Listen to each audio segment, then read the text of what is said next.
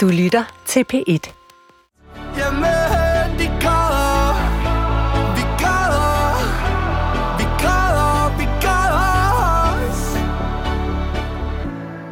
Kong Frederik i to tusind og fire skulle giftes med Mary Donaldson, kneb han en tåre, da hun kom skridende op ad kirkegulvet i Vor Frue Kirke.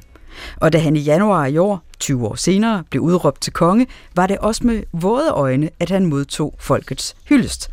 Men Kong Frederik er ikke alene om at være en mand, der viser følelser. Danske mænd synes i det hele taget at være bløde som smør. I hvert fald ser vi jævnligt mandlige sportsstjerner og trænere og græder på tv. Vi ser mandlige reality-deltagere, der laver perlekæder, krammer og græder, når de siger farvel til hinanden. Og vi hører også om mandlige musikere, der må aflyse koncerter af hensyn til deres mentale tilstand.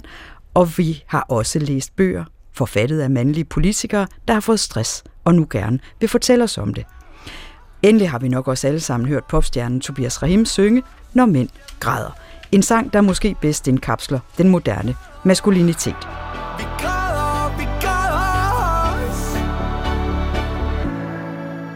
I dag skal vi se nærmere på den moderne mand.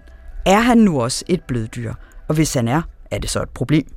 Mit navn er Anne Sophia Hermansen, og med mig her i studiet er to af de klogeste kvinder, jeg kender, nemlig udlandsredaktør Anna Libak og præst Sørine Godfredsen. Velkommen til jer. Tak.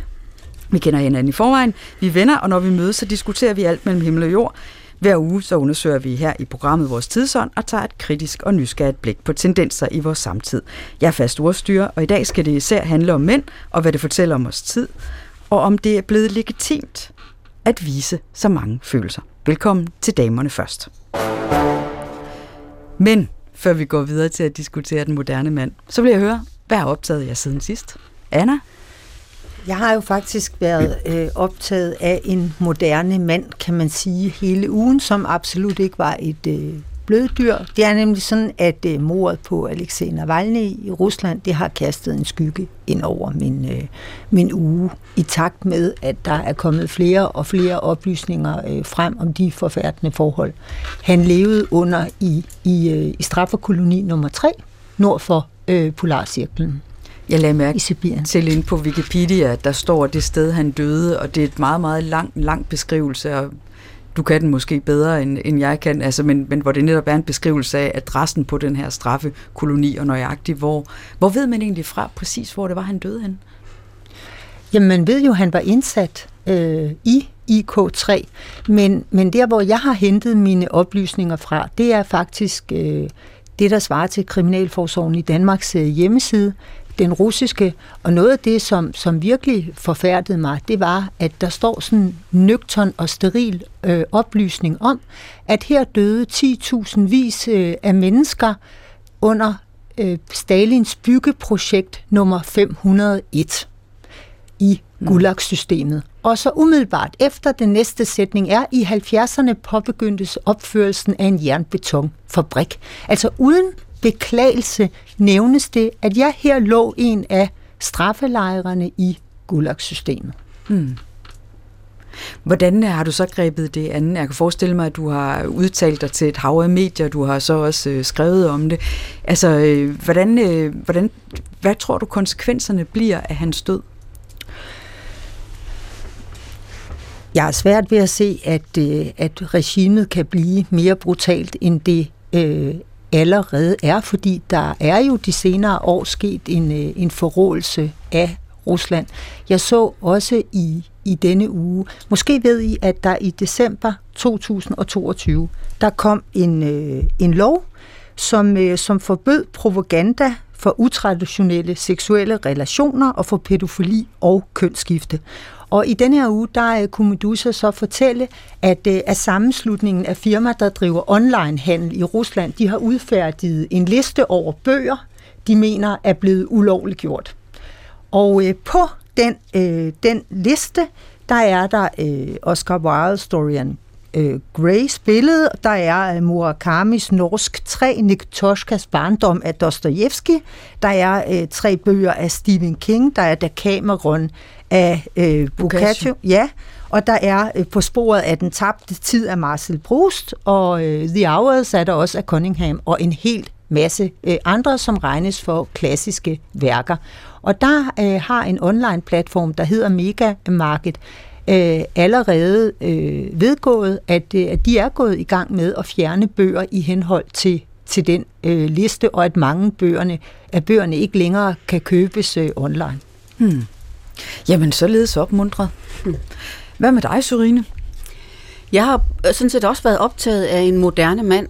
Jeg har i min podcast hos Kristi Dagblad haft en samtale med den tidligere fodboldspiller, som hedder Victor Fischer, og som af forskellige årsager forlod karrieren. Han var en af, blev kåret til en af verdens allerstørste talenter, da han var ung, og fik en landsholdskarriere på nogle kampe, og kom rundt i, i Europa, og sluttede i F C København, og forsvandt, og har nu for første gang fortalt sin historie, og udover at fortælle om, hvordan han blev skadet, det er en del af forklaringen, så fortæller han, at han havde meget svært ved at trives i det her professionelle fodboldmiljø, og at han kunne mærke den her mekanisme i mennesket, at når man præsterer meget og får stor opmærksomhed og bliver meget fætteret, så bliver man også meget afhængig af den her udefra kommende kraft, og kan komme i tvivl om, hvem man egentlig er, og hvordan man egentlig har kræfter i kraft af sig selv. Mm. Og det synes jeg var en virkelig interessant samtale, og den har også fået rigtig mange lyttere, fordi Victor han sætter ord på mange af de ting, som unge mennesker i dag slås med.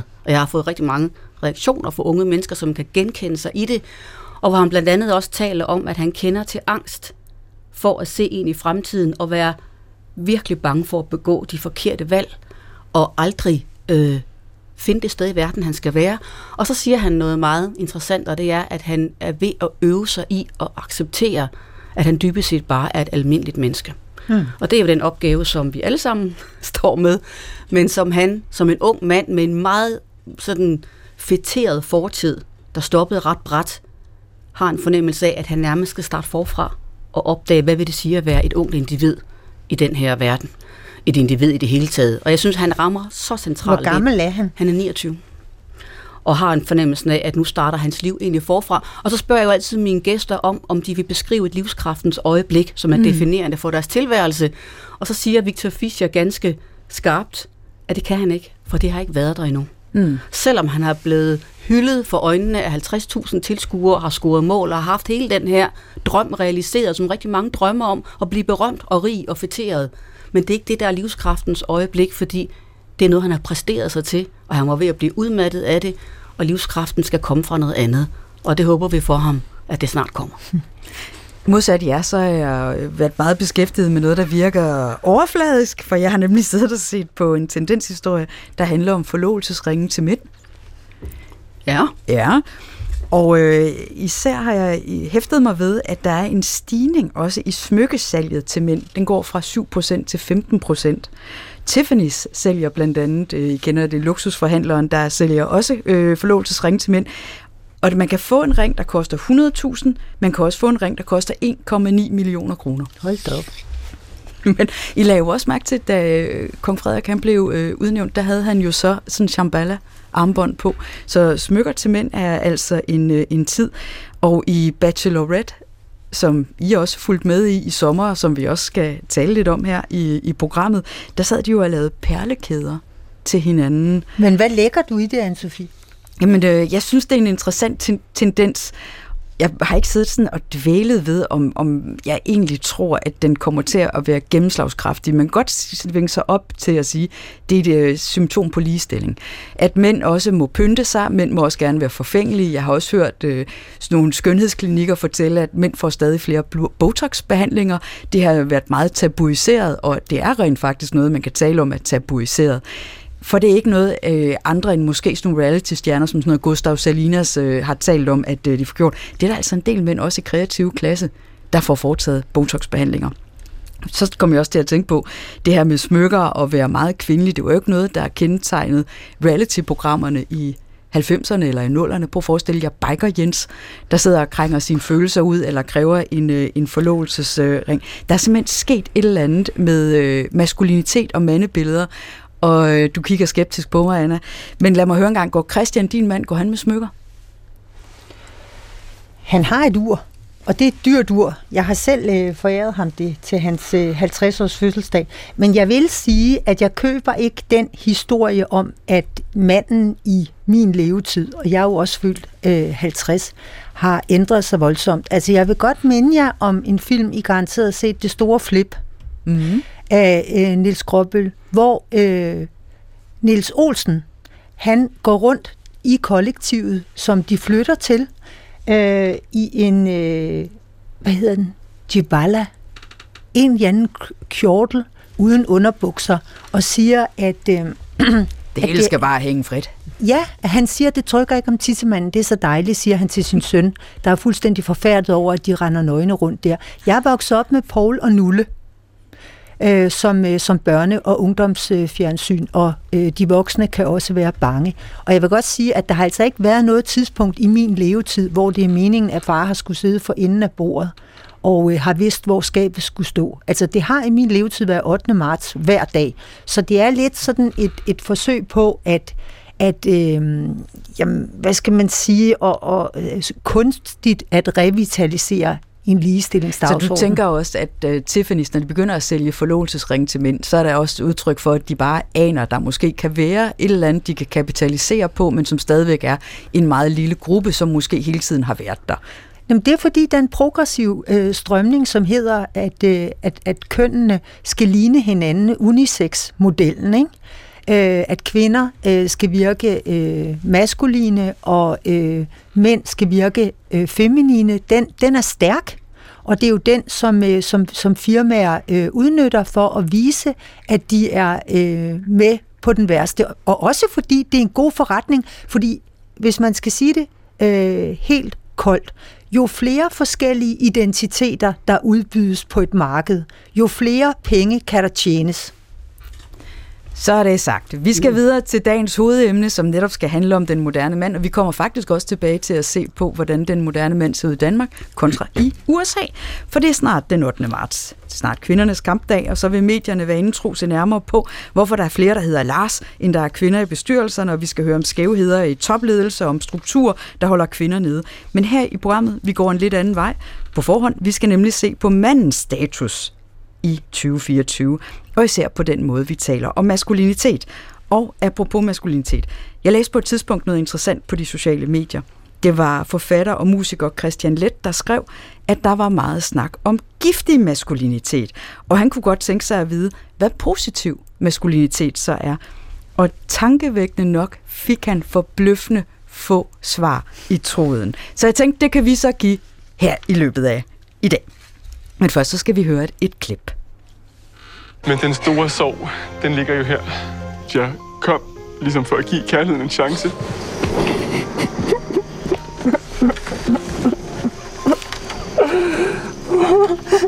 Og det, som jeg måske opdagede, var bare en kæmpe kærlighed til den her drengegruppe.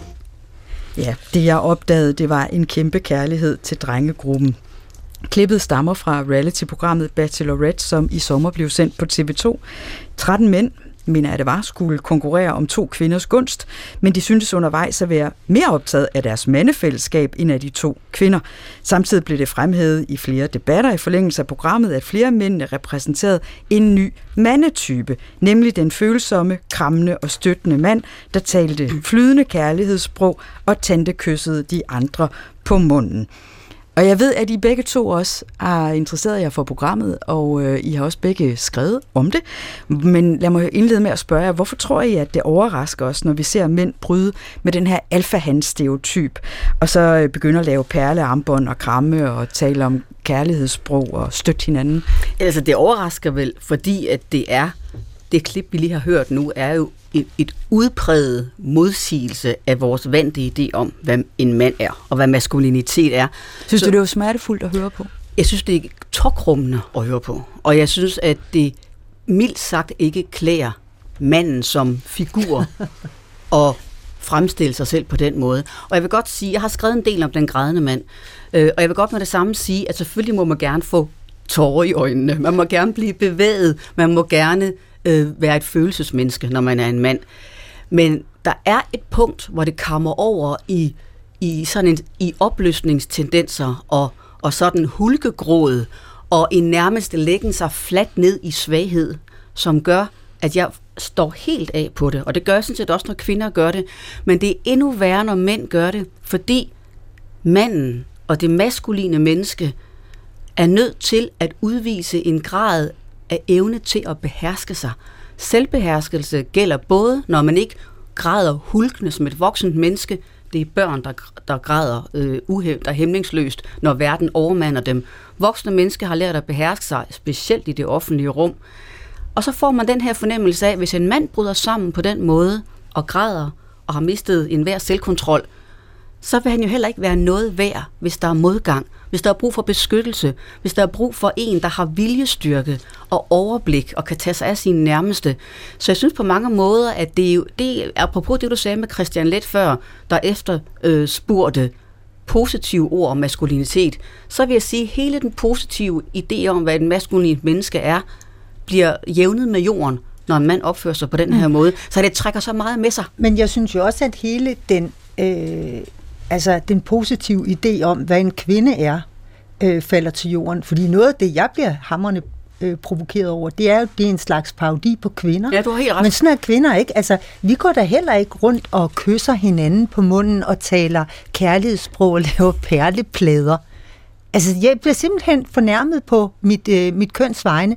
I det hele taget... Men tror du egentlig, at de vil parodiere kvinder? Tror du ikke bare, at de vil lege lidt med deres egen kønsrolle? Jeg kan love dig, at, at, at, at det, de vil, det er at vise den, de feminine øh, sider af mandigheden, og det var også det, øh, debatten gik på på det øh, tidspunkt. Jeg vil sige, at det er provokerende, når mænd opfører sig øh, som børn. Og det øh, også, når kvinder opfører sig mm. som børn. Fordi der er ikke nogen, som, øh, som gerne vil have øh, en, en partner, der ikke øh, tager ansvar og træder i karakter. Og det er jo, fordi hvis man har en partner, og tænk, hvis man skulle få børn sammen, hvem er så interesseret i at have et voksent barn, ud over de børn, man får sammen? Det er det da ingen, der er. Men er det, det heller ikke interesseret. Men er der ikke et paradoks der i samtiden? Fordi vi hylder jo det autentiske. Men når det er sådan, man giver sig selv for meget vold, nemlig begynder simpelthen at store hulke, jeg så er det for autentisk. Ja, det er det. Og jeg, og jeg, jeg hylder ikke det autentiske. Det er en... Det er en tidsåndsfrase derude, at vi skal hylde det autentiske menneske. Og jeg har sagt og skrevet adskillige gange, pas nu på med det autentiske menneske, for det autentiske menneske rummer også alt det negative. Og kan man ikke kontrollere sit følelsesliv, når man er mild og omsorgsfuld, som ham her optræder som, så kan man muligvis heller ikke kontrollere sit følelsesliv, når man er bitter og hævngærig og aggressiv.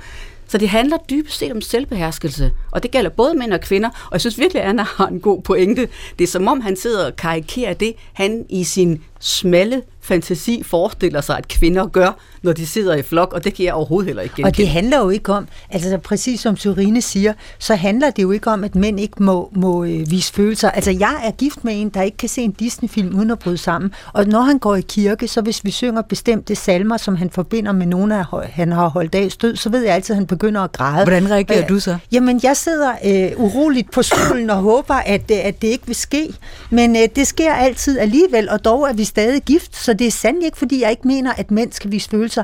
Men det med at opdyrke øh, en figur, øh, en, en, en grædende mand, der er noget uendeligt uautentisk, vil jeg ja. sige, over det. Altså noget selvpromoverende, som man udstiller sine øh, følelser in your face. Det så, gider jeg ikke. Nej, og så vil jeg lige sige en lille... Nu er jeg jo tidligere sportsjournalist, og kan godt lide at analysere tingene nogle gange i sportens lys. Og vi havde, har en fodboldlandstræner, Kasper Julemand, der, da han kom til magten, han har sagt, fik jobbet, var meget glad for at promovere landsholdet som, en, som netop en samling af moderne mænd. Så havde vi det her E M i enogtyve, hvor Christian Eriksen fik hjertestop på banen, og følelseslivet blev enormt ophøjet på det her landshold. Og det var alle med på, fordi det var en smuk historie, og Christian Eriksen overlevede osv. Og så skete der jo det, at da så de havde promoveret sig selv som følsomme moderne mænd, så tog de til V M i toogtyve og floppede totalt. Og så viser det sig jo, at den her følsomme mand har meget, meget svært ved at stå fast i modgang. Og de kunne netop ikke sætte ord på deres følelser, da alt krakelerede, og man kom og spurgte, Hvad har I gang i? Kan I ikke engang slås for det, når spillet ikke fungerer? Jamen, som jeg husker så, det så, nu. Så, så takkede de nærmest ud af kampen. Ja, men de tog afsted som moralriddere og kom ned til Katar med alle deres rigtige vestlige værdier. Og da det så var sådan, at de blev truet med at få et gult kort, hvis ikke det var sådan, de tog det der ja. regnbuefarvede så. armbind af, one love, eller hvad det var, der stod, så, øh, så, så ville de som sagt få et gult kort. Og det gør de, så vælger de så at krænge armbindet af sig. Så kan man ja. så stille spørgsmålet, hvor meget var jeres værdier så egentlig værd? Ja, og hvor meget, meget. hvor meget styrke har de, når det kommer det styrke til at stå fast? Men, men jeg vil også sige, at der hvor øh, Kasper Hjulmand, han begyndte at, at, at græde, ikke? Det kunne han tillade sig, fordi at det gik rigtig godt for holdet på det tidspunkt, men han holdt der sandelig op, da de begyndte at tabe, og det var også en god idé. Men der var måske også noget med, til at bære. Hvis vi vil se en mand græde, så skal det også være en stærk mand. Det kommer vi tilbage til. For Anna, jeg kunne godt tænke mig at dvæle ved noget, du skrev sidste år i Weekendavisen, netop om Bachelor Red. Du skriver... Jeg citerer. Men ærligt talt, det er fint med mig, hvis den nye feminine mand alligevel ikke bliver til noget. For hvad skal vi andre med sådan et bløddyr? Hvad får kvindekønnet ud af, at mænd også begynder at forveksle følelser med argumenter og vil kramme og plise og mærke efter? Personligt tror jeg, at modreaktionen vil resultere i endnu flere alfa, alfahander i politik. Flere Trumper, Orbaner, Putiner, Erdoganer og Bolsonaro. Der tror jeg, det kalder på en uddybelse. Det, der er min tese, og jeg har faktisk en kommentar om det i avisen i denne her uge, det er, at jo mere du forsøger at undertrykke kønnet, jo mere vil det sætte sig igennem ja, på hvad mener du med uventede det? måder. Mm. Jamen, jeg mener for eksempel, at alle kvinder er begyndt at strikke. Ikke mig. Jeg kan ikke strikke. Netop derfor lægger jeg mærke til, hvor mange øh, kvinder, der faktisk er øh, tale om, også i min omgangskreds. Hvorfor gør de det? Altså, i årtier har det været sådan, at, at, øh, at det at strikke, Det, det øh, blev associeret med passivitet, og at man sad derhjemme, hengav sig til hjemlige øh, sysler, og det skulle kvinder ikke gøre. De skulle være udfarende, de skulle være på arbejdsmarkedet. Pludselig så gør de det igen, og de unge ved ikke engang, at det er antifeministisk at gøre det, eller at jeg blev opdraget til, at sådan noget gjorde øh, rigtige kvinder ikke, fordi de var jo en af, af drengene, ikke? Og, øh, og på samme måde ser jeg også fjerde bølge feministerne. Nu er det lidt gået i sig selv igen, det fænomen. Men de hyperseksualiserede øh, unge kvinder, som, som kaldte sig fem- feminister, på trods af, at de til forveksling lignede øh, pornomodeller, og det siger jeg som et kompliment, kompliment sådan set. Øh, fordi det må de gerne for min skyld, skal bare lade være med at kalde sig feminister, men det gjorde de ikke desto mindre. De sagde forskellen øh, på dem og, øh, og pornomodeller, det var, at øh, de var seks subjekter i stedet for seks øh, objekter. Og der tror jeg, at, at øh, det, det er jo kønnet i en helt forskruet form. Det er øh, svaret på Andrew Tate fra kvinders side. Så, så det med at dekretere øh, ligestilling, forstået som, at kønnene mere, mere og mere skal ligne hinanden i deres, øh, i deres øh, adfærd, det fører til en modreaktion, både for mænd og for kvinder. Vi skal jo før eller siden ind til den reaktionære kerne i det her, og det er jo, at... Det er man... godt, at, at den søger du ind til med det samme søgning. Det skal jeg nok komme frem til, for man kan jo have den overbevisning, at mænd og kvinder altid fra naturens side vil være væsensforskellige. Og det tror jeg stadigvæk meget på. Jeg synes, min livserfaring fortæller mig det. Det ved jeg godt kan være lidt nedladende at sige, men jo længere man har levet, jo flere erfaringer har man jo samlet. Og at der er en ganske, ganske naturlig adgang til dette, at tro, at mænd og kvinder, fordi de helt indlysende adskiller sig på mange måder, fysisk adskiller de sig meget fra hinanden, også mentalt adskiller sig fra hinanden. Og jeg tror, at det er, det er jo meget den opløsning af den tro på, at der er den her grundforskel, der gør, at vi i køns ligestillingsforstand farer forvirret rundt, afprøver alle mulige roller, kopierer hinanden, efterligner hinanden, som vi synes ham her, den grædende mand, gør i forhold til kvinder, og til sidst kan blive så rundtosset, at vi faktisk mister sans for helt basalt, at der er måske den her basale forskel på mænd og kvinder. Og når du siger, Anna, det her med, at det er mærkeligt, at kvinder begynder at strikke igen, så vil jeg sige, at jeg opfatter det som helt naturligt. Jeg tror, mange kvinder har lyst til at strikke. At det simpelthen ligger i dem. Og når jeg er ude og tale på højskoler, for eksempel, og der sidder unge piger på stribe og strikker, mens jeg taler, så ser jeg det snart som et bekræftende eksempel på, at kvinden er ved at tillade sig selv at vende tilbage til noget af det. Men det er jo præcis, at der var min pointe jo. Det, okay, er jo det. Okay. Det, er jo, det er jo derfor, jeg siger, at jo mere du forsøger at holde... Husk at tale ind i mikrofonen. Ja, ja det, det er jo præcis det, der er min pointe. Det er jo, at jo mere du forsøger at holde kønnet nede, jo mere vil det sætte sig igennem på uventede måder. Men det er fordi, du oplever det at strikke som kønnet. Jeg oplever det som en tilbagevending til håndværket. At vi er blevet trætte af brug og smid væk af H og M og Zara og så videre, og begynder at producere ting selv. Der ligger også en klimabevidsthed. Det har du fuldstændig ret i, men bemærk, at mænd ikke er begyndt at strikke. Det er ikke den type af håndværk, de er vendt Nej. tilbage til, så der sætter kønnet sig alligevel igennem. Og en af dem, som allerfinest har beskrevet forskellene på mænd og kvinders væsen, som, som øh, Sørine taler om, det er jo øh, Ruben Østlund, hedder han, der har lavet den trilogi, hvor, som starter med Force Majeure, hvor der sker et kæmpe sneskred i Norge, og så smutter manden, i stedet for at redde de to børn. Hans kone må redde dem. Og det er der jo egentlig ikke, eller jeg kan ikke huske, det er muligvis i Sverige, de står på ski. Det kan jeg ikke huske. Men bare i hvert fald... Hvad siger du? Bare der er sne. Ja, der er sne. Men, men i hvert fald så resulterer det jo i, at hun, hun, hun, hun føler sig ikke tilfreds med sin mand. Men hun har svært ved at formulere det. Fordi hvorfor, hvad skulle egentlig tilsige, at det ikke lige så godt kunne være hende, der skulle redde de børn som ham? Og så er der den anden Triangle of Sadness, som jeg også kan anbefale meget. Den starter jo med, at hun ikke vil tage regningen, øh, da hun er ude og spise med sin kæreste, og de har et pinefuldt skænderi om det, for hun har lovet det, hun tjener bedre end ham.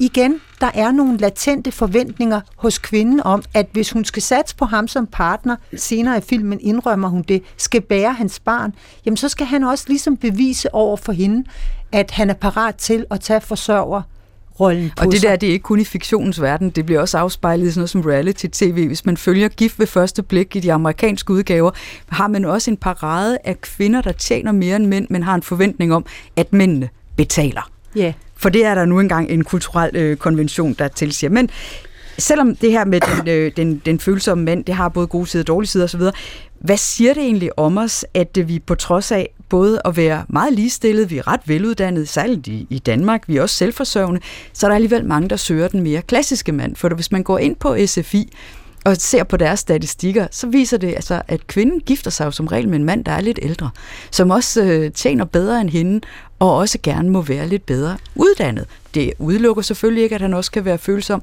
men det er jo, der er vi jo igen inde ved, at der er kulturelle forestillinger om, at det er dejligt nok at lege med mænd, de kan sidde og tænde kysse og tale kærlighedssprog og øh, lave perlearmbånd, men vi gifter os ikke nødvendigvis med dem. Jeg tror ikke, der er ret mange kvinder, der synes, det er sjovt, at mændene leger med rollerne. Jeg tror, det er noget, mændene forestiller sig, at tiden forventer.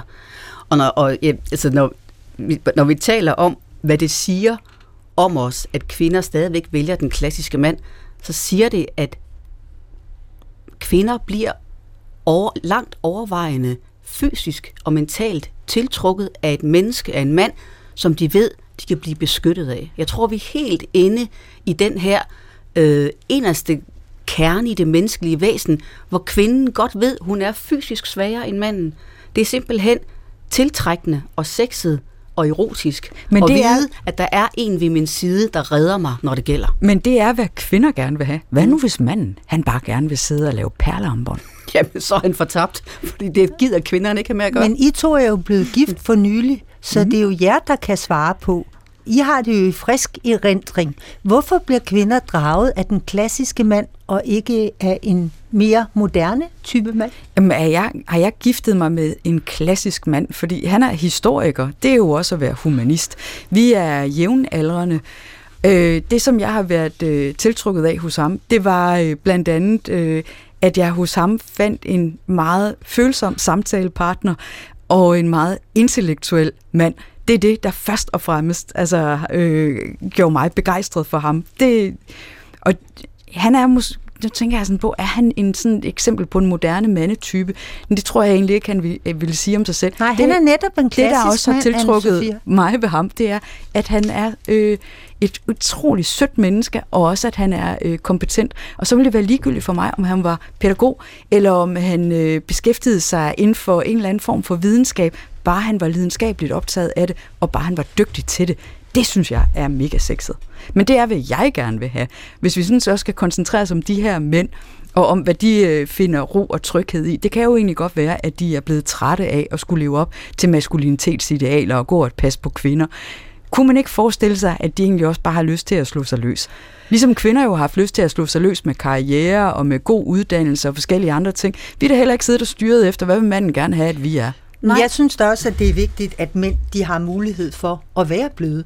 Jeg mener ikke, vi skal sidde og vedtage Leben und Leben lassen. Det, jeg ikke bryder mig om, det er, at man, man øh, promoverer en bestemt mandetype som den rigtige. Jeg mener, der skal være plads både til machomænd og øh, til øh, bløde mænd, fuldstændig ligesom jeg mener, at vi heller ikke skal blive enige om, om det er øh, bedst for en, øh, en kvinde at gå derhjemme, når børnene er små, eller det er bedst for hende at være på arbejdsmarkedet. Der skal både være øh, plads til øh, mandhaftige kvinder og til feminine kvinder. Men jeg synes også, det er vigtigt, lidt i forhold til det, jeg sagde før med den, med den reaktionære kerne i det her, at man i løbet af sin tilværelse lærer som kvinde eller mand, at hvis jeg gerne vil indgå i relationen til det modsatte køn, så kan det ikke nytte noget, at jeg kun har den tanke, jeg vil som individ udfolde mig fuldstændig, som jeg har lyst til, og forme min egen personlighed efter mit eget hoved.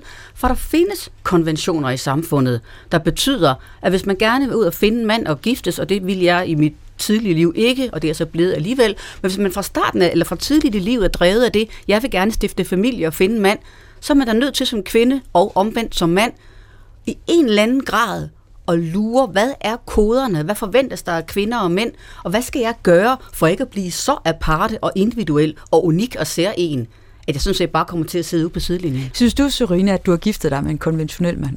Ja, det har jeg på mange måder, øh, fordi han, er, har, han besidder mange klassiske maskuline dyder i den aller, aller bedste forstand, altså med trofasthed og viljestyrke, og også den her... Øh, villighed til at være den, der skal beskytte både mig og sine børn og andre, som han har omkring sig. Jeg synes på mange måder, han er en meget klassisk mand, men jeg er helt enig med dig, Anne Sophia, i, at det er ikke afgørende, hvad en mand laver, hvad han lever af.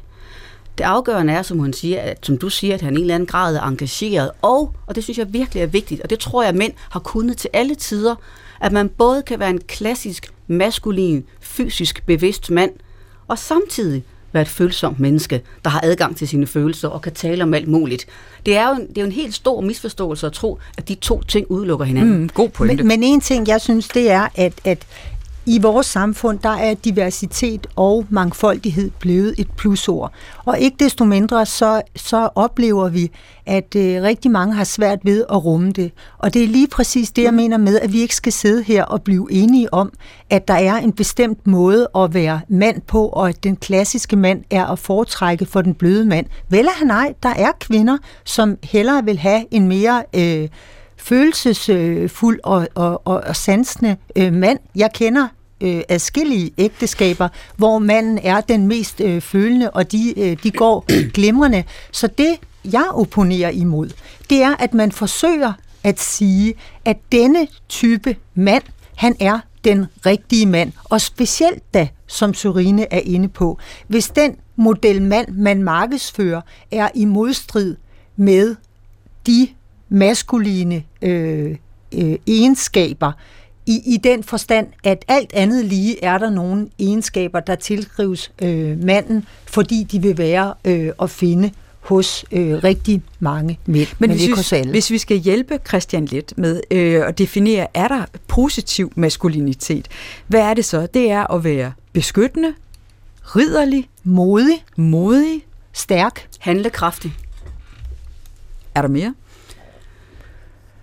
Nej. Ansvarsbevidst, altså alle, det, det, er jo, det er jo de klassiske... Kompetent. Øh, og gerne kompetent, ja, det er jo de klassiske sådan øh, ridderlige dyder, og øh, Jordan Peterson, den kanadiske psykolog, der har prøvet at tale manden op i disse øh, øh, år, han kredser jo netop om det her med at forsøge at hjælpe manden til at blive et væsen, der kan tage hånd om sig selv, kan udøve selvbeherskelse, kan skabe de rammer, som er gode for en, altså, og ikke at være et bløddyr, ikke at lade følelserne bare løbe afsted med en. Jeg synes, klassiske maskuline dyder har rigtig meget at gøre med selvbeherskelse og ansvarsbevidsthed og mod, som Anna siger. Det er vigtigt. Jeg synes, det er interessant med Jordan B. Peterson. Jeg har læst hans øh, leveregler, og jeg forstår simpelthen ikke, hvorfor han er blevet så demoniseret. Nej. Jeg forstår til gengæld godt øh, demoniseringen af Andrew Tate. Det kan være, vi lige kommer omkring ham senere, fordi først vil jeg lige øh, præsentere for en øh, undersøgelse, der kom sidste år fra Aalborg Universitet. Det var en undersøgelse, der viste, at halvfjerds halvtreds procent af alle kvinder mener, at vi ikke har ligestilling. Og det samme, det mener så fyrre procent af alle mænd. Men der er altså en ret stor gruppe, nemlig tyve procent af mænd under halvtreds år, der er trætte af at høre om ligestilling. Og de synes, det er gået for vidt. Undersøgelsen viser også, at mænd og kvinder ser stadig mere forskelligt på, om vi overhovedet har ligestilling øh, eller ej. Overrasker de tal her? Nej, det synes jeg ikke, de gør. Og det, det gør de jo ikke, fordi at det, der gør sig øh, gældende øh, for mænd, det er, at de dominerer i toppen og i bunden af samfundet. Men der er jo flere mænd, som ikke er i toppen. Og det er klart, at for dem er det rigtig, rigtig irriterende at sidde og høre på, når de i mange tilfælde faktisk har en kvindelig chef, ikke? Og sidde og høre på, hvor, hvor utroligt øh, privilegerede de er. Med hensyn til, hvorfor kvinder øh, mener, som de gør, og bliver øh, stadig mere, kan man sige, overbevist om, at de er øh, øh, undertrykt, så, øh, så, så har jeg hørt nogen sige, og jeg tror, det er rigtigt, at øh, kvinder er kulturbærende, kvinder er konservative. I den forstand, at de i højere grad end mænd spejler samfundets normer. Og hvad er samfundets normer i dag? Ja, de er jo progressive. Vi har i årtier haft en meget kraftfuld ligestillingsagenda. Og dem, der i særdeleshed er progressive, det er de unge kvinder. Så de opvoksende unge kvinder, de tager samfundets øh, normer til sig, og sådan går det til, at vi pludselig ser kvinder øh, på barrikaderne på et tidspunkt, hvor man egentlig troede, de havde det bedre end nogensinde. Egentlig, øh, forleden så var der en ret interessant debat i øh, Deadline mellem Rosa Lund fra Enhedslisten og Katrine Evelyn Jensen fra D S U, og de skulle diskutere om venstrefløjen. De svigter de unge mænd ved hele tiden at tale om kvinder, kvinders rettigheder, kvinders vilkår. Prøv en gang at høre, hvad Katrine Evelyn Jensen hun sagde. Jeg tror, det er fordi, at vi ikke taler om drengenes problemer. I de fine ting, du ramser op, Rosa, så nævner du jo ikke, at det er drengene, som sakker bagud i skolen. At det er drengene, som er de mest ensomme. Det er drengene, der har nogle af de største sundhedsmæssige udfordringer. Og det er drengene, der måske senere i deres liv kommer til at bo lidt langt ude fra byen, hvor der ikke er særlig mange kvinder, og man bliver ufrivilligt single og barnløs. Og øhm, det synes jeg virkelig er nogle problemer, som vi siger til meget alvorligt, men som vi ikke taler nok om. Altså, vi taler rigtig meget om minoriteters rettigheder og om kvinders rettigheder, og det er godt, men vi mangler at give rum for at tale og om mandeidealer. Sorina, er ligestillingsdebatten blevet ført af kvinder for kvinder og handler om kvinder? Overvejende ja. Og jeg er meget enig med Anna i, at kvinderne suger den tidsånd til sig, og den, den både er den politisk, øh, og den er sandelig også kulturel, og den er også at finde i populærkulturen. Hvis jeg prøver at tænke på en tv-serie som Badehotellet på T V to, som er voldsomt populær, har vanvittigt mange seere. Der, hvis man tager kvinderne og mændene i den serie, så bliver mændene fremstillet som oppustede, latterlige, uden selvindsigt og nærmest fortabte, hvorimod næsten alle kvinderne i serien er i færd med at frigøre sig. De er progressive, som Anna siger. De er i færd med at lære at leve et liv, hvor de ikke længere er afhængige af deres mand. Det, og det, det er helt markant i vores populære kultur, at kvinderne tales op og fremstilles som de kloge, mændene gøres til grin. Det ser du jo også i Matador. Man gør det, det gør man nemlig også ikke helt så udpræget, men tegningen ligger der, og derfor har vi en, en dagsorden i samfundet og en måde at omtale kønnene på, som hele tiden nedgør manden. Og det tror jeg er en stor del af forklaringen på, at så mange mænd i dag synes, at ligestillingen er gået for vidt, kvindedyrkelsen er gået for vidt, mandeforagten er gået for vidt, fordi det gennemsyrer vores samtaler og vores kultur og vores tv-serier, at kvinderne er fremtiden, mændene er fortabt. Men og måske det er der ved at komme en revolution der, for jeg lagde mærke til skolevalget, der gav altså øh, virkelig øh, meget medvind til Liberal Alliance. Og øh, Anna, du øh, var i løbet af ugen forbi Herning øh, for at være med i øh, Alex og øh, Ansvaret. Hvad oplevede du der? Altså, jeg så nogle, nogle billeder, at der kom unge mennesker hen og ville have selfies med Alex Vanopslagh. Men er det ham, der præsenterer en anden form for meget mere positiv maskulinitet, eller hvordan tolker ja, du det? Ja, det, det synes jeg, at, at, at det gør han. Fordi det er jo meget interessant med det Deadline-indslag, du refererer til, at her sidder man på venstrefløjen og bliver enige om, at problemet er, at vi har glemt mandens problemer. Vi skal til at tale om mandens problemer, i stedet for kun at tale som kvinde. Men det er jo ikke det, Alex Vanopslagh han repræsenterer. Det er, at nej, vi skal holde op med at stakle øh, mænd og kvinder. Vi skal tage borgeren alvorligt. I stedet for at bygge sin øh, politik på alt det, øh, vi ikke kan, og alt det forfærdelige, der kan overgå os, så øh, forsøger han jo at øh, skabe en, en folkebevægelse, øh, som er øh, funderet på alt det, folk kan. At i stedet for at bygge på frygt, så at bygge på håb, eller i hvert fald øh, tillid til øh, hinanden. Det samme forsøger Jordan B. Peterson faktisk også på, ved at han vil opføre en form for ark, altså hvor han vil have øh, orden og system, systematik og fornuft og ansvar. Lige noget for dig også, Line. Men hvis jeg, lige må, ja, hvis jeg lige må fortælle fra det arrangement i mm. Herning, hvor jeg øh, var gæst øh, i, øh, i showet sammen med Lars Finsen. Ja. Øh, der der øh, bemærkede jeg, at nej, det var ikke primært øh, unge mennesker, der fyldte Herning øh, Messecenter. Det er jo ellers blevet populært at sige, at det er blandt de helt unge, at øh, han har sin, øh, sin øh, eller øh, som, som han appellerer til. Næh, nej, det var folk i alle aldre. Massevis af gråhøjede hjelme i Herning Messecenter. Så jeg tror, at der i tiden er en længsel efter at, at blive forvisset om, at jamen, det er lige før, jeg har lyst til at, og, øh, at synge Sebastian, også nu fylder han femoghalvfjerds. Måske kunne vi, måske kunne vi. Der er altså en popsanger gennem hende. Der er i hvert fald en indre Søren Pind, øh, kan man også sige. Har du også en kommentar til det, Sørine, før vi binder en sløjfe lige på den del? Jamen, jeg synes, en del af sløjfen er, at, som Anne er inde på, at det, som er på færre i diskussionen i Deadline forleden dag, det er, at de bliver ved med at tale om mennesket som et offer. Der er en, en, en enorm stærk retorik omkring alt det, der er synd for os. Og nu har det været synd for kvinderne så længe, så skal vi også huske, nej, det er lige så synd for mændene, og de forbliver bare i den samme offergrøft. Men er det ikke synd for, for mændene? Fordi Anna, hun siger jo det her med, at mændene, vi ser dem i topledelser, i direktioner og bestyrelsesformænd osv., så ser vi dem i bunden, for det er som regel dem, der begår selvmord jo. I højere grad end kvinder. Det er dem, der fylder op i fængslerne. Altså, det er dem, der lever dårlige liv, og vi ved, at i provinsen, jeg tror, det var fjerde mand, han har ikke nogen uddannelse, han har ikke noget job, han er faktisk heller ikke til nogen dame. Altså, så er der ikke grund til, at, at vi skal kaste en redningskrans ud til de her stakkels mænd. Det er synd for mændene, og det har også lige det, jeg har prøvet at referere til i forhold til Badehotellet, Matador. Prøv at læse Michelle Olbæks forfatterskab. En lang parade af skvat af nogle mænd, som hverken kan det ene eller andet længere. Jo, det er synd for mændene, men man, kan, man hjælper aldrig mennesker ved at tale til dem som ofre. Og det er jo derfor, at Vandopslag, han har så stor succes, og andre af hans type øh, talere, at de prøver at appellere til menneskets kræfter, frem for at appellere til vores svaghed. Og man kan sagtens anskue nogle problemer omkring mænd, for eksempel, og mene, at der er problemer, og der er modgang, og der er noget, der skal rettes op, uden at tage den der offerretorik i brug. Altså forleden dag, forleden dag der var øh, en tidligere forkvinde for Gymnasiernes Sammenslutning, der havde et læserbrev i. Og øh, hun anholdt, at i Danmark, der bliver drenge oftest diagnostiseret med A D H D, i syv otte års alderen, mens det først sker øh, for piger, når de er sytten år. Og så er det sådan lidt, hvad, hvad, hvad ved du med det? Altså, vi lever sådan set i det statistiske samfund, hvor man altid kan finde en statistik, der underbygger det, man, øh, man siger.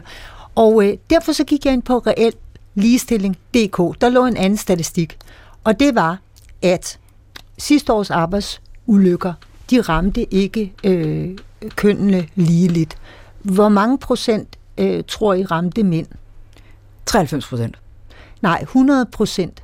Og det, som en mand måske kunne tage anstød af, det er, at da, da nyheden gik rundt i forskellige medier, som for eksempel hos D R, der stod der ikke mænd, der stod der personer. Ja. Lad os lige runde Andrew Tate i øvrigt.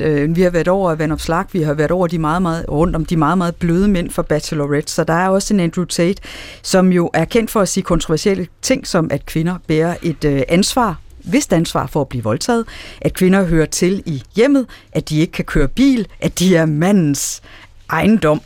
Og Andrew Tate, han advokerer også for, at man som mand skal bruge de kort, man har på hånden, opbygge noget disciplin, kigge indad for at blive den bedste version af sig selv, så det ikke kun skøre ting, han siger. Og han pointerer også, at man ikke kan opnå succes i livet ved at læne sig tilbage. Det kræver hårdt arbejde. Der lyder han faktisk lidt som Jordan B. Peterson. Hvorfor tror I, han har så stor appel til øh, unge mænd? De har da uden tvivl noget at gøre med, at der er mange unge mænd, der er meget vrede.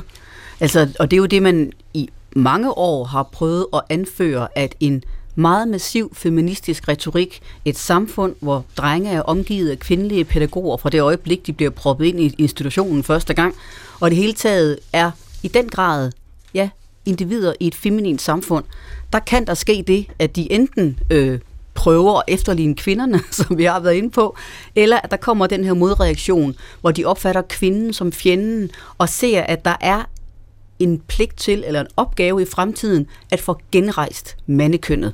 Og når man taler, som han gør, Andrew Tate, og har skræmmende mange følgere, og, og appellerer til det mest primitive i det maskuline, og når det kan lykkes så godt, som det kan, så er det, fordi der er masser af mænd, der er desperate og rådvilde, og har i en eller anden grad føler hævntørst. Jeg læste i Information, at der var en efterskoleelev, der skulle besvare spørgsmålet, hvorfor han var så fascineret af Andrew Tate, og så siger han så, jeg tror, der er mange, der er træt af øh, konstant at få at vide, at mænd er nogle svin. Da jeg gik i folkeskole, blev der hele tiden talt om kvindeundertrykkelse og kvinders rettigheder. På samme tid får mænd at vide, at de har været årsagen til kvinders ringe vilkår, og at vi bare skal være glade og taknemmelige for alt det, vi har. Jeg kunne godt tænke mig at slå en ting fast på baggrund af det udsagn, og det er, det er ikke synd for mænd.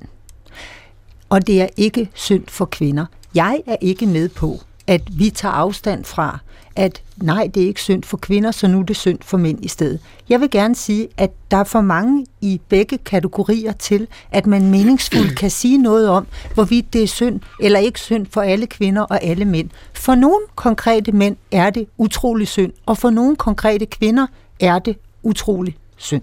Og derfor skal vi også, det har som før sagt, vi skal væk fra den der medlidenhedstænkning. Fordi, både fordi, øhm, der er ikke noget galt med medlidenhed, men når den går, bliver sat i system og bliver til politik og ideologi, så bliver den nedværdigende for alle. Så jeg er meget enig med Anna. Selvfølgelig er der et bredt spektrum for, hvem det er mest synd for, men det er slet ikke det, vi skal tale om. Vi skal tale om, hvad mennesker kan. Lad os lige kaste et blik øh, også på øh, U S A kontra Danmark, når det kommer til maskulinitet. For i sidste uge, der bragte Berlingske et interview med Marie Helvig Larsen. Hun er psykologiprofessor på Dickinson College, og hun står bag en undersøgelse af maskulinitet i Danmark og U S A, der viser, at danske mænd er meget mere tilbøjelige til at beskrive den ideelle mand som omsorgsfuld, elskelig, hensynsfuld og empatisk. Karaktertræk, som man altså, hvis man er en amerikansk mand, vil mene, er kendetegnende for kvinder. De amerikanske mænd derimod, de ser mandighed som fraværet af femininitet. Du er en mand, hvis du ikke er en kvinde. Kort sagt. De amerikanske mænd, de beskrev det at græde som noget feminint, og de anså det ikke som noget positivt, og det gælder også især for mænd i magtpositioner. Men hos danske mænd, der rykker kongens tårer ikke ved hans maskulinitet. De synes stadigvæk, at kong Frederik er meget maskulin, selvom han får røde øjne. Der er bare det interessante ved det der, at jeg er, jeg er på det amerikanske hold der. Det er du. Det er jeg nemlig. Og prøv lige at tænke på, hvad der skete, da Jacob Ellemann og Søren Pape virkelig gav den hele armen for ganske nylig med alle deres kvaler og sygdomme og så videre, og sad og for- forklarede, hvordan de var helt nede og ligge og ikke kunne kende sig selv og så videre. Jeg vil våge at påstå, at hvis jeg var en magtfuld mand, ville jeg virkelig understrege over for mig selv, dårlig taktik, det der, det undergraver mig som magtmenneske, så derfor så vil jeg også give dem ret af dem, der øh, med magten i ryggen advarer mod, at mænd bliver for følsomme. Man kan også opløse sin egen autoritet. Jeg vil sige, med hensyn til forskellen på, øh, på U S A og Skandinavien, der er det jo sådan, at der er historiske årsager øh, til. Cowboys kæmpede mod indianerne, ikke? Landet flyder med måben. Så øh, landets øh, historie øh, gør, at det at være en machomand, det billede at være en slags kildistut, øh, står stærkt. Jeg vil dog sige, at jeg øh, tror ikke på, at det nødvendigvis gør sig gældende for den, øh, den unge amerikanske mand på universitetet. Hvor kender vi begrebet snowflakes fra? Øh, og safe spaces. Det er jo lige præcis fra øh, U S A, det kommer. Og jeg vil sige, at øh, jeg er godt tilfreds med den danske mand, som han er. Altså, jeg har ikke noget øh, øh, brug for en amerikansk mand med et gunroom og treogfyrre våben i kælderen. Det var heller ikke det, jeg efterspurgte. Det ved, det ved jeg godt, men, men jeg, jeg synes øh, bare, at der er der også noget sympatisk over den, øh, den skandinaviske mand. Men tror jeg, at Tobias Rahim, der synger om øh, mænd, der græder og øh, aflyser koncerter, fordi han har øh, angst over kong Frederiks tårer og de her fyre fra Bachelor Red, øh, og hele det fokus i det hele taget, der er på mænds følelsesliv og mentale helbred, tror jeg, det vil smitte af på den næste generation af mænd? Jeg kunne godt frygte, at de smitter af på den måde. Frygte lige frem? Ja, jeg frygter, at de bliver, at det, at det er med til at udhule mænds forestilling om, at det er godt at være stærk. Altså, jeg, den der øh, sang der med, at mænd græder, den er jo helt forfærdelig. Og i øvrigt, så er der mange mandlige sange efterhånden, der, der halvgræder, mens de synger. Altså, det, den der kraftfulde mandestemme hører man jo ikke ret meget mere i popmusik og rockmusik. Det er jo sådan lidt klynkende, det hele. Så jeg, jeg kunne godt, bestemt godt frygte, at den der mandetype er med til at skabe et skadeligt ideal for, for, for de drenge, der vokser op i det her samfund. Så fremtiden er fyldt med mere klynkerok? Det kunne man godt frygte, og ja. Og klynkepop? Bestemt. Det bliver sidste ord i den her runde, for vi skal videre til ventilatorrunden, hvor vi jo deler klip fra vores hverdag og undersøger, om der i meget små historier også kan gemme sig store fortællinger om vores tid. Og det er også i den runde, vi bare får ventileret noget, der er deprimerende eller glædeligt. Anna, du øh, har stået foran dit garderobeskab og overvejet, om der skal pels på eller ej. Det er lad os, korrekt. Lad os høre dine overvejelser. Jeg står her og er faldet i staver foran mit garderobeskab. Fordi jeg skal til Herning til et fint arrangement, og jeg havde tænkt, at jeg skulle have min sølvrev, altså min pelsjakke af sølvrev på. Men der er jo det, at pels, det må man sige, er gået hen og blevet no-go. Det går man ikke i længere. Jeg elsker den jakke. Jeg har tænkt på, kan jeg sige til folk, at det er fake fø? Vil de kunne se forskel? Jeg kunne selvfølgelig også sige, at reven er død, så jeg gør ikke nogen rev fortræd ved stadig at bruge den jakke, og hvis jeg skal til at købe bare en ny af fake fur, er det jo bare værre for klimaet. Jeg ved ikke. Skal, skal ikke, skal, skal ikke. Nå, hvad så? Vil du være gået på scenen ligesom sådan en uh, Nick og Jay i pels, eller hvad?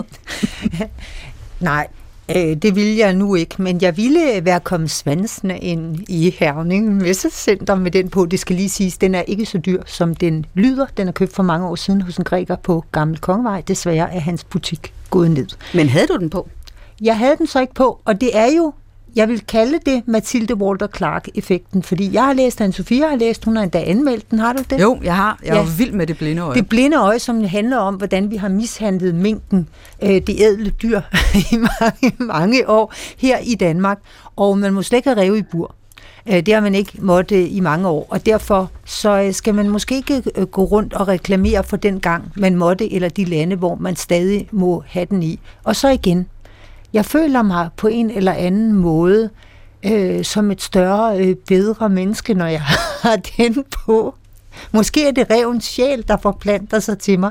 Men, men jeg, jeg, jeg, jeg, jeg, jeg tør ikke at have den på. Jeg, jeg, jeg tør ikke at have den på, fordi jeg, jeg vil aldrig, aldrig købe en, en pels fra en nyslagtet sølvrev. Det vil, vil du købe en minkpels, Sørine? Aldrig i livet. Det tror jeg heller ikke. Du har til gengæld været øh, en tur på hotel. Lad os prøve at høre. Jeg har boet på mange sterile og upersonlige hoteller i mit liv, og man kan blive ret trist af det faktisk. Yeah. Nu har jeg lige overnattet på Hotel Ringkøbing, opført i år seksten hundrede, og uden at lyde som et reklameindslag, så vil jeg bare lige minde om betydningen af at være i omgivelser, der er præget af historie og generationers hengivenhed.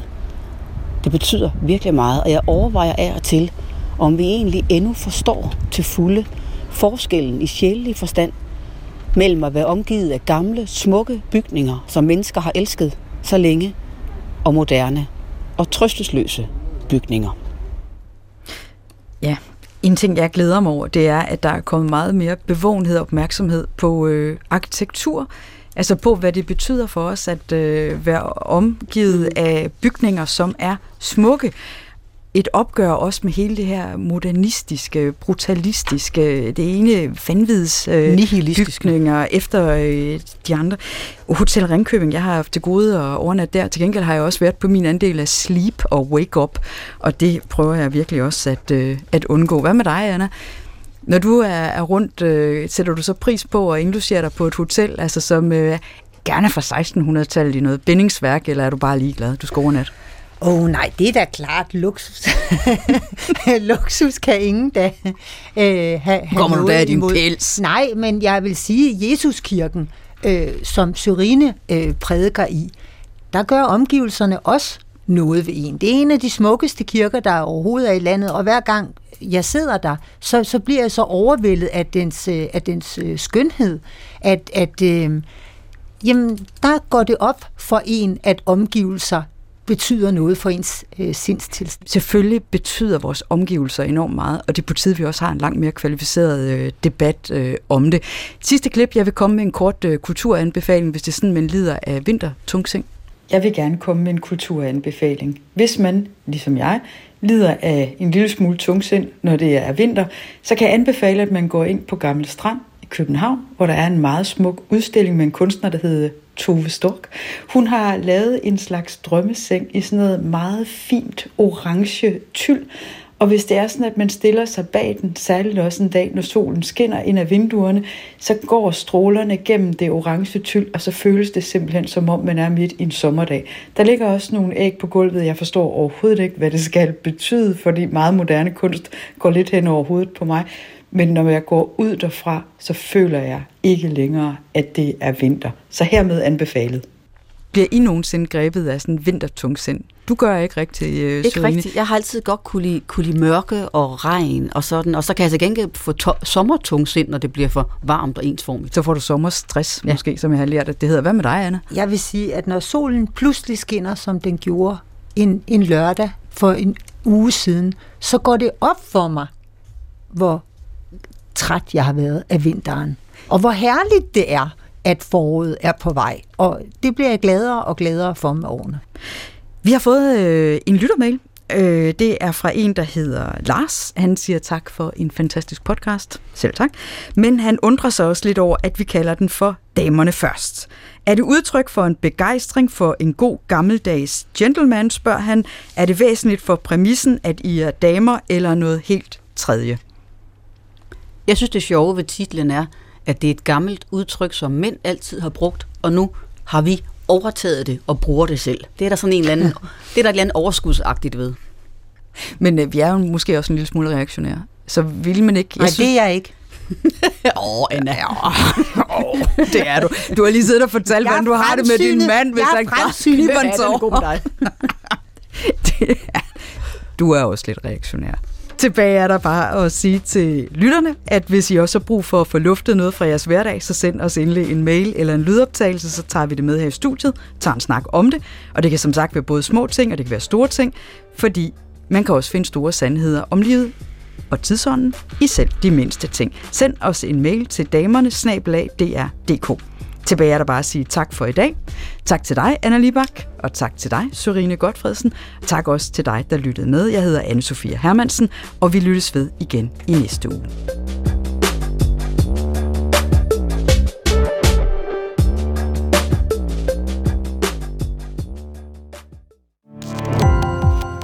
Gå på opdagelse i alle D R's podcast og radioprogrammer. I appen D R Lyd.